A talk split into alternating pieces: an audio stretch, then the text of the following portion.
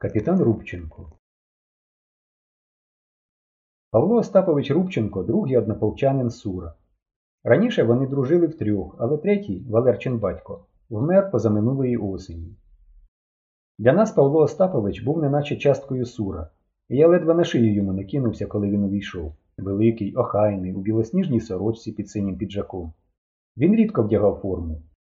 Доброго здоров'я, хлопці! Я сказав весело Доброго здоров'я, товаришу капітан! Що у вас діється? Поки що бачу, чистите зброю. Знову школою нехтуєте. Ой, тут таке діється. Ви Стьопки не бачили? Він Стьопки не бачив. Тут зазирнув сур і попрохав хвилину зачекати, поки він прийме гвинтівки. Рубченко кивнув на тир і похитав пальцем. Сур сказав Вас зрозумів. і покликав мене віднести гвинтівки. Ого, Рубченко не хотів, щоб його тут бачили. Виходить, уже відомо дещо. Я вискочив, бігом потяг гвинтівки. Сур навіть чистку відмінив, щоб скоріше спровадити студентів із тиру, і сам замкнув вхідні двері. Тепер нам ніхто не заважав, а Стьопка, коли що, відімкне тир своїм ключем або подзвонить. Я всівся так, щоб бачити двір крізь вікно. Сурен Давидович причинив двері в зброярню, закурив свій астматол і показав на мене. Ось наш доповідач. Рубченко підняв брови і поглянув досить непривітно. Мабуть, кожен міліцейський начальник здивується, якщо його притягнуть у спеку слухати якогось хлопчиська. Сур почервонів і сказав Альоша хлопець серйозний. Розповідай з подробицями, будь ласка. і розгорнув свій блокнот. Я почав розповідати і хвилювався, що далі то дужче.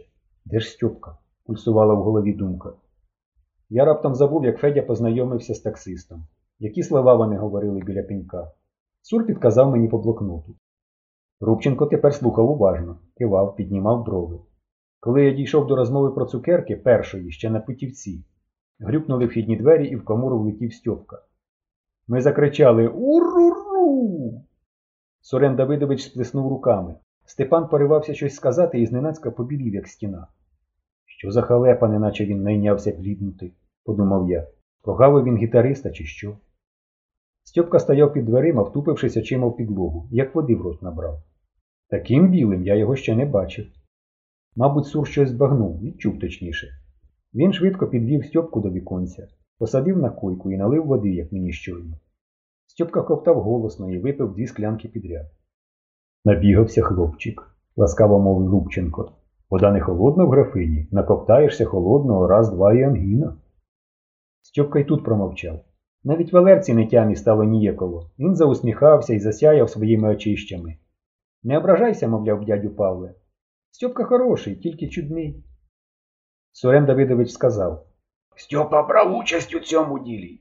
Рубченко кивнув. Після Альоші він теж дещо розкаже. Добре, Стьопику? Стьопка пробурмотів. Як скажете, Сурен Давидович. Сяк так я розповідав далі, а сам дивився на Стьопку. Вони з Суром сиділи навпроти світла, тому облич не можна було відрізнити. Я бачив, як Сур подав йому гвинтівку і шомпол, підсунув мастило.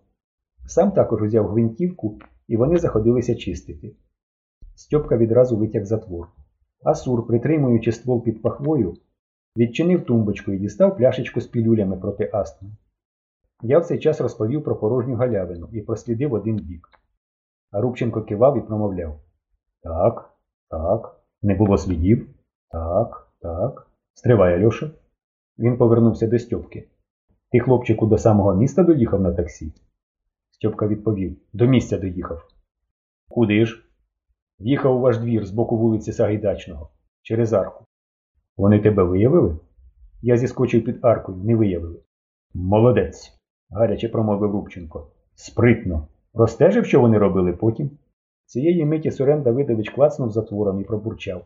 От негідники. Патрон забули у казеннику. Капітан повернувся до нього. Прошу не заважати. Тут йдеться про державний злочин. Бач, я ледве не луснув від гордощів. Казав я їм, казав шпигунство. І я страшенно здивувався, чому Стьопка не зрадів.